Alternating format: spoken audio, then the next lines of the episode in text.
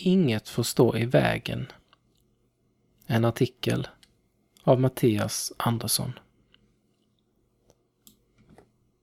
I Jerusalems tempel fanns en marknad som tog fokus från Gud och gudstjänsten. I våra liv finns saker som tar fokus från Gud och kommer mellan oss och honom. Jesus vill rensa undan hindren för en gudsrelation, nu liksom då. Vid påsken ökade antalet människor i Jerusalem explosionsartat.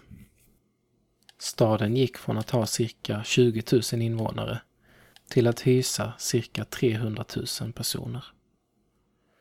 Inne i templet hade med tiden en marknad vuxit fram med marknadsstånd och små bodar. En av anledningarna till detta var att det var praktiskt att ha en marknad just där. Alla människor som skulle bära fram offer i templet behövde köpa får eller duvor som de kunde offra. Tempelskatten skulle också betalas vid påsken och den kunde bara betalas i en speciell valuta som man måste växla sig till. Växla pengar kunde man också göra inne på tempelområdet. Då var det smidigt att ha handel nära templet. En annan anledning till att marknaden i templet vuxit fram var att prästerna på så sätt fick monopol på handeln. De utnyttjade att de hade ett bra läge genom att sätta höga priser på både djuren och växlingen. Man utnyttjade dem som kom till templet för att offra.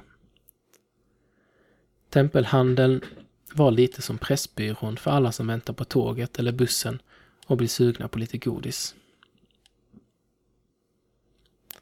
Jesus sätter ner foten. Jesus gillade inte att de gjorde templet till en marknad och han sa Står det inte skrivet Mitt hus ska kallas ett bönens hus för alla folk. Men ni har gjort det till ett rövarnäste. Han drev ut försäljarna och välte omkull deras bord. Han tillät inte heller folk att ta en genväg genom templet när de hade ett ärende inne i staden. Folket hade blivit bekväma och valde ofta den kortare vägen genom templet istället för att gå runt och respektera templets helighet. Inkräktare i min gudsrelation. På Jesu tid hade tempelhandeln och växlandet smugit sig in i påskfirandet och gudstjänsten. Det hade blivit en naturlig del och något som krävdes för att kunna fira påsk, även om det var saker som egentligen inte hade med tron att göra. På samma sätt kan det idag smyga sig in förväntningar och krav i våra liv och kristna gemenskaper. Man måste vara på ett visst sätt eller göra si eller så för att kunna vara en del av gemenskapen. Saker som inte alls har med tron att göra kan ta platsen från Gud. Olika saker i våra liv, som till exempel krav från omgivningen och press att prestera, kan smyga sig in i min gudsrelation.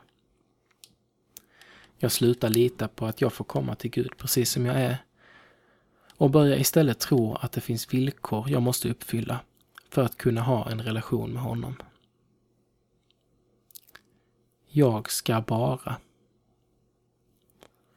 Jag har lätt för att tänka, jag ska bara sluta med den där synden. Sen kan jag komma till Gud. Eller, jag måste vara så duktig och hjälpa till med en massa saker i församlingen för att kunna vara kristen. Eller, jag måste stå när det sjungs lovsång, för det ska man göra. Till slut har jag en hel lista på saker som kommer i vägen för min relation med Gud och mitt kristna liv utan att jag märker dem. De har blivit så vardagliga och vanliga. Jesus vill driva ut allt det där. Allt som kommer i vägen och som inkräktar på hans plats i våra liv. Den viktigaste rensningen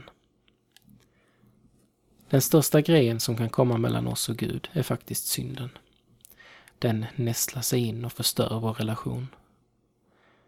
Men liksom Jesus rensade templet den påsken för 2000 år sedan, så rensade han också undan synden som stod mellan oss och Gud när han dog på korset.